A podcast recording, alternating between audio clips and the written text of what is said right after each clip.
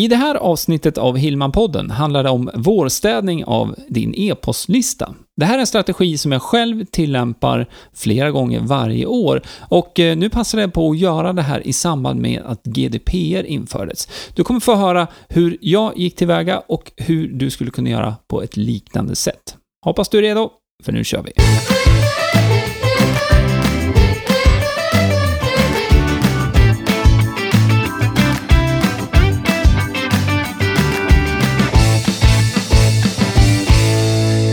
Ja men hejsan och välkommen till Hillman-podden, avsnitt 70. Jag heter Greger Hillman och i den här podden handlar det om hur du kan utveckla ditt företagande med hjälp av nätet.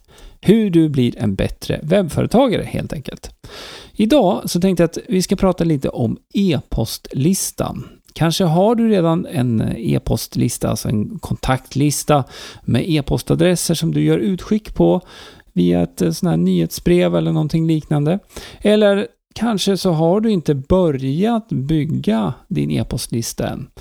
Ja, det, det oavsett här hur det ser ut för dig just nu så tror jag att du kommer ha nytta av att lyssna på hela det här avsnittet.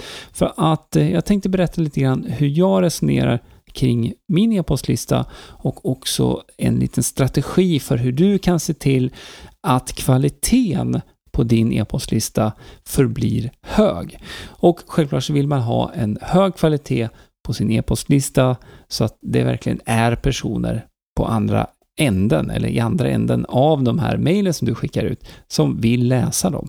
Men jag återkommer till det om en liten stund. När det gäller e-postlistan, bara för att eh, liksom, rama in det här lite grann, så det finns ju ett par anledningar till varför du bör bygga din e-postlista. Den första är såklart då att du utökar ju möjligheten till direktkontakt med personer som har visat ett intresse för det du gör på ett eller annat sätt. För man brukar samla in e-postadresser via någon typ av formulär på hemsidan där du då kanske ger bort en pdf eller någonting liknande i utbyte mot en e-postadress. Ett annat sätt att bygga sin e-postlista på relativt snabbt, det är att hålla i sådana här eh, seminarier på nätet, det som kallas för webbinar. Om det är så att du eh, du kanske har varit med på ett sånt här webbinar någon gång, då vet du med dig också att då måste man ju fylla i en e-postadress för att anmäla sig till det här webbinariet. Det är faktiskt en strategi som fungerar väldigt bra om det är så att man vill bygga en e-postlista relativt snabbt. Med den strategin så kan det också komma flera, flera mindre bra saker. Och det här knyter ju an till eh, kvaliteten på din e-postlista. Det är samma sak när du ger bort någonting i utbyte mot en e-postadress. Så finns det alltid de som fyller i med en slit och släng e-postadress eller någonting liknande bara för att de vill ha den här saken som du ger bort. Och det är fine, så fungerar det. Men eh, för dig som då samlar in de här uppgifterna så är det ju såklart viktigt att du också kan segmentera ut de personerna som faktiskt genuint är intresserade av det du erbjuder också och det du jobbar med. Så att när du gör utskick på din e-postlista så är det ju de personerna som du verkligen vill nå. Så det som kan bli lite problematiskt här för dig, det är ju när du då har en lista med både bra kontakter, om man får kalla det för det, och också kontakter som egentligen inte alls är intresserade av det du erbjuder. Och eh, det finns några olika strategier för att eh, tackla det här på, som jag tänkte jag ska prata lite mer om här. Eftersom att det är ju viktigt att du ser till att hålla en hög kvalitet på din lista. Och jag ska ge ett exempel på varför det här faktiskt är viktigt. Ja, du kanske själv tänker på att ja, men självklart så vill jag ju bara ha personer på min lista som faktiskt är intresserade av det jag erbjuder. För det kommer ju resultera i att jag får sälja mer, eller hur? Och den tanken är helt rätt. Men en annan tanke och en annan liten information här som du kanske inte känner till, det är att dina utskick kan få sämre resultat om det är så att du har en sämre kvalitet på din lista. För att göra det här lite mer konkret så tänkte jag måla upp ett litet exempel här för dig så att du kan förstå hur det här hänger ihop. Låt säga att du har tusen personer som du vill göra ett sånt här utskick till. Du vill skicka ett nyhetsbrev till de här tusen personerna. De här tusen personerna har också Gmail. De använder sig av Gmail. Nu är det ju inte så att alla gör det, men väldigt många använder sig av Gmail. Och speciellt när man eh, skriver upp sig på sådana här olika listor hit och dit. Kanske du också gör förresten. Så de här tusen personerna får då motta ditt mail. Du skickar ut ditt nyhetsbrev till de här tusen personerna. Men av de tusen så är det bara 15 som öppnar ditt mail. Och av de 15 så är det bara två som också klickar på någon av länkarna i ditt nyhetsbrev.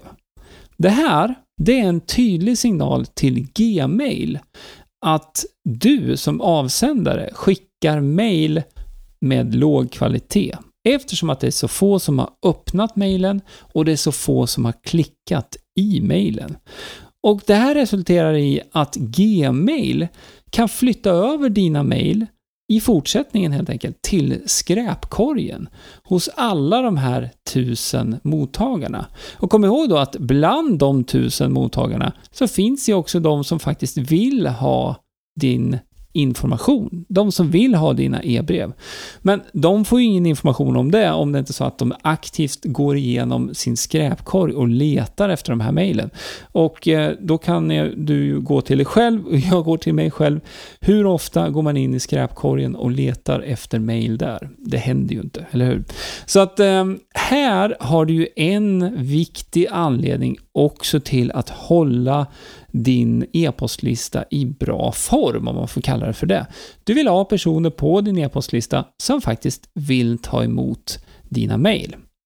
Och då är frågan, hur ska man hantera det här då? Hur gör man för att då städa eller rensa, vårstäda sin e-postlista på ett bra sätt. Ja, och det finns ju flera sätt som man kan tackla det här på och eh, jag tänkte att jag ska gå igenom en strategi som jag tillämpar mig av, så kan du använda dig av den också om du skulle känna att det passar för din verksamhet. Men innan vi gör det så tänkte jag bara så här, vi, vi måste nog kanske prata lite mer om det vi ska göra här nu egentligen. För det det handlar om, det är att plocka bort personer, plocka bort kontaktuppgifter från e-postlistan. Den här e-postlistan som man ofta kämpar ganska hårt för att bygga upp.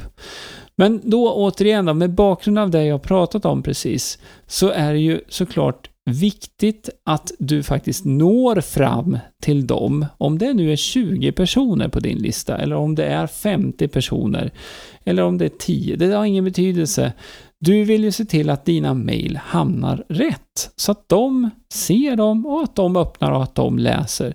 Och det är ju på så sätt då du kan eh, liksom få besök tillbaka till din hemsida, visa upp det du gör och också få kundkontakt och försäljning då. Och eh, utifrån det här scenariot då så hoppas jag att du är med på nu att just att vårstäda en e-postlista på det här sättet, det är faktiskt en ganska god idé.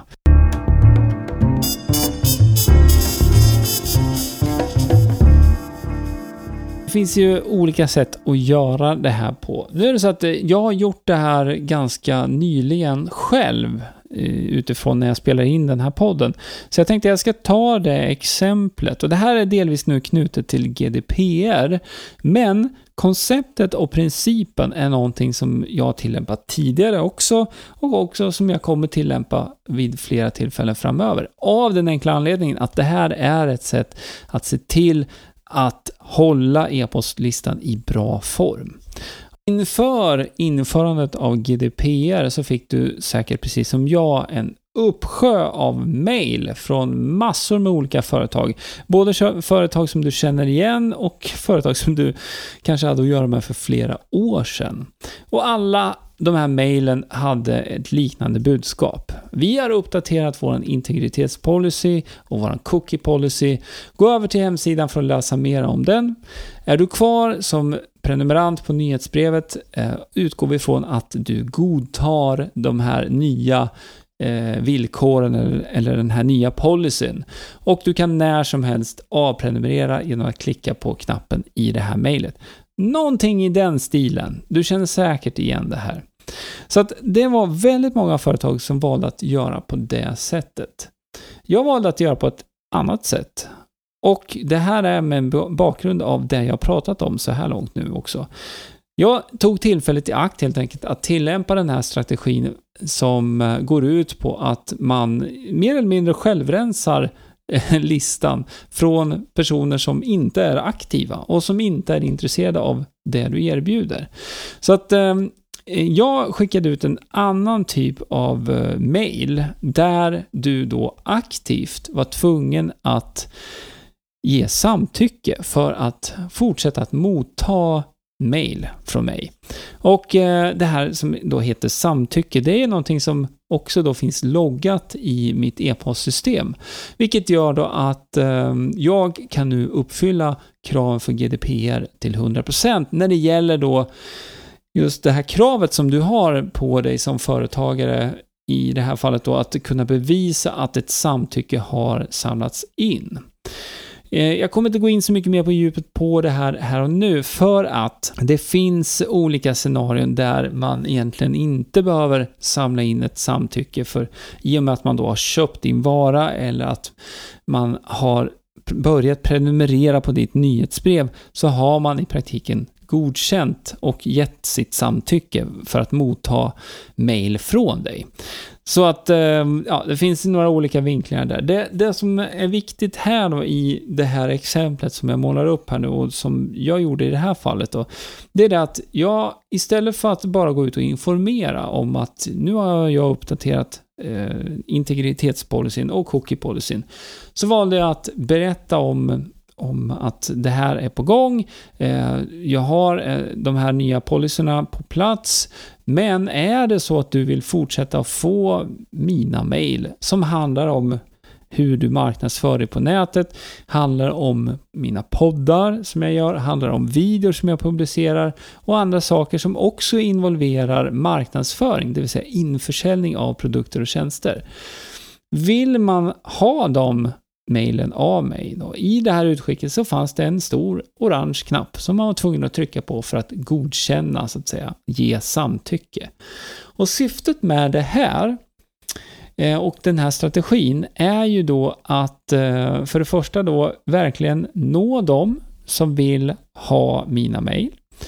Och för det andra, få de personerna som verkligen vill ha mina mejl att också agera. Det vill säga att man måste klicka på den här knappen. Och eh, resultatet av det här blir ju att det är många mejl som försvinner.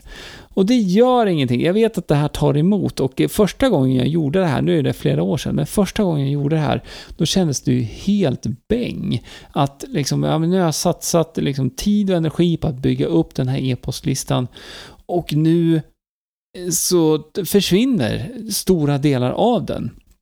Men bara man liksom kommer över det mindsetet, att det handlar inte bara om antalet, utan det handlar om den här kvaliteten, så blir det väldigt mycket enklare. Så att eh, den här strategin är ju någonting som man kan tillämpa på, man behöver inte ha den här knappen på det här sättet som, som jag beskrev just i det här exemplet.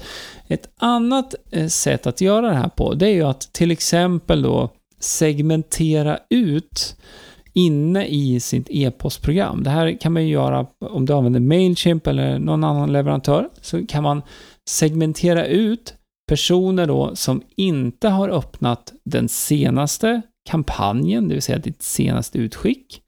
Det Kan vara de tre senaste, de fem senaste eller som inte har öppnat något av dina mail under de senaste 90 dagarna. Ja, det går att göra det där på många olika sätt. Och eh, här får man ju då en ganska tydlig indikation på vilka som är aktiva på listan också. Och eh, det här handlar ju inte bara egentligen om att du vill ha en aktiv lista. Du får ju faktiskt betala också för personerna på din lista. Är det nu så att du använder dig av Mailchimp, då kan man ju ha upp till 2000 kontakter innan det börjar kosta egentligen. Men Ehm, det, det, det, finns liksom ingen anledning att fylla en e-postlista med sådana här slit och släng-adresser. Så eh, genom att segmentera ut och, och kolla igenom sitt e-postkonto på det här sättet då vid jämna mellanrum, så kan man faktiskt då bara helt enkelt ta bort dem. Och det kan ju då resultera i att du tappar eh, kanske flera hundra prenumeranter. Men kom ihåg, det där är bara en siffra. Det är bättre att gå på kvalitet istället för kvantitet.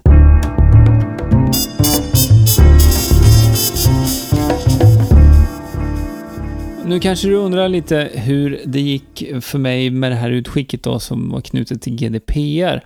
Då ska jag säga först och främst att det här var ju inte bara för den listan som är knuten till gregerhillman.se och eh, mitt nyhetsbrev, utan jag har ju flera andra listor. Några listor som är knutna till eh, vissa digitala produkter som jag har, webbkurser som jag säljer standalone eh, och några andra sådana här produkter.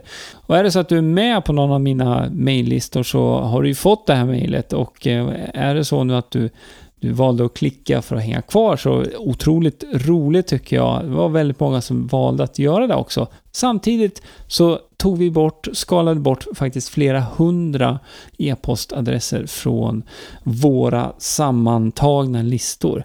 Och det är en bra grej. Det, det som är så bra med det är ju att dels så stör inte vi, jag stör inte någon som inte är intresserad av det jag pratar om i mina mejl. Och dessutom så blir det ju högre kvalitet på mina utskick.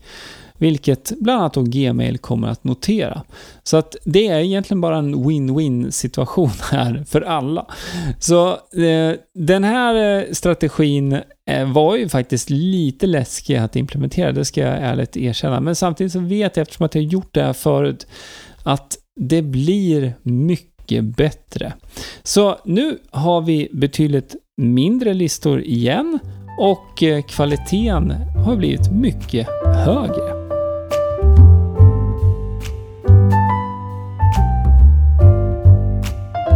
Ja, jag ville dela med mig av det här och den här strategin till dig så att du kan ta en titt på din egen e-postlista och eh, göra en sån här vårstädning så att du har en aktiv och engagerad lista när du nu går framåt. Och fokus framåt bör ju ligga på att du fortsätter att bygga på din e-postlista igen. Men du kan se det här som en liten vårstädning just bara för att att uh, hålla kvaliteten hög. Så ja, jag vet inte, vad tycker du om det här? Gå gärna över till eh, min hemsida gregerhillman.se 70 och eh, lämna en kommentar där. Är det så att du ännu inte har varit inne på iTunes och lämnat en recension så får du jättegärna göra det också, för det hjälper ju till att eh, flera hittar fram till Hillman-podden. Jag uppskattar verkligen att du lyssnar på min podd. Det här var ju en liten milstolpe kan man väl säga här, avsnitt 70. Det kommer mera framöver. Till dess så önskar jag dig en fortsatt trevlig dag. Ha det fint. Vi hörs. Hej! Du har lyssnat på Hillmanpodden med Greger Hillman. Vill du veta mer om hur du bygger ditt företagande på webben? Gå in på hemsidan gregerhillman.se